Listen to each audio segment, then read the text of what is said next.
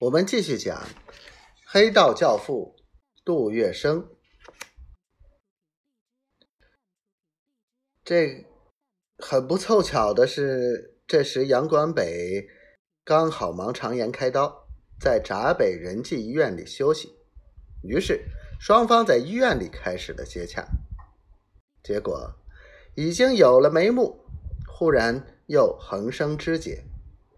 掌握南通事业大权的是吴继臣，坚决反对杨广北去管大达公司的事。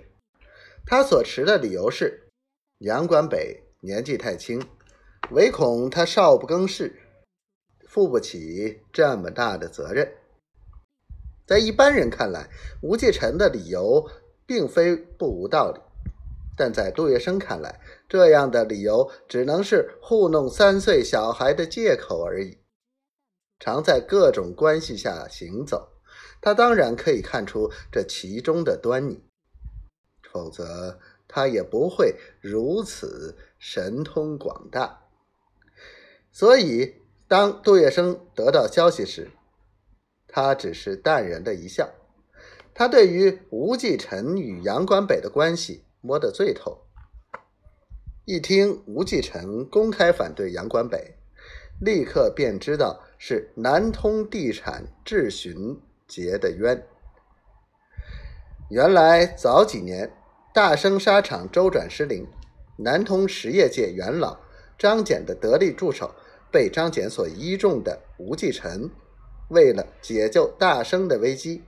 竟将上海南通地产公司的产业坐落在上海九江路二十二号的整栋洋房进行出售，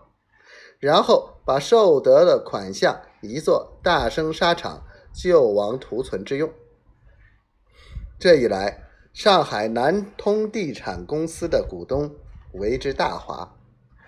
南通地产是独立的企业，跟大生纱厂无关，它毫无理由的被牺牲了去救大生。吴继臣是迫不得已而如此，但是大生的危机解除，上海南通地产的股权问题却又变得无法收拾了。上海南通地产的股东们要求召开股东大会，为保证自身的权益提出质询，要求吴继臣赔偿全体股票所受的损失。股东大会举行前夕，愤懑不平的股东们想起了一个难以解决的问题：到时候谁来提出质询？因为南通事业的股东多半是张謇的亲友和旧部，他们站得住道理，却是爱不过人情，谁好意思去跟张謇的代表人吴继臣细算账目，要求赔偿？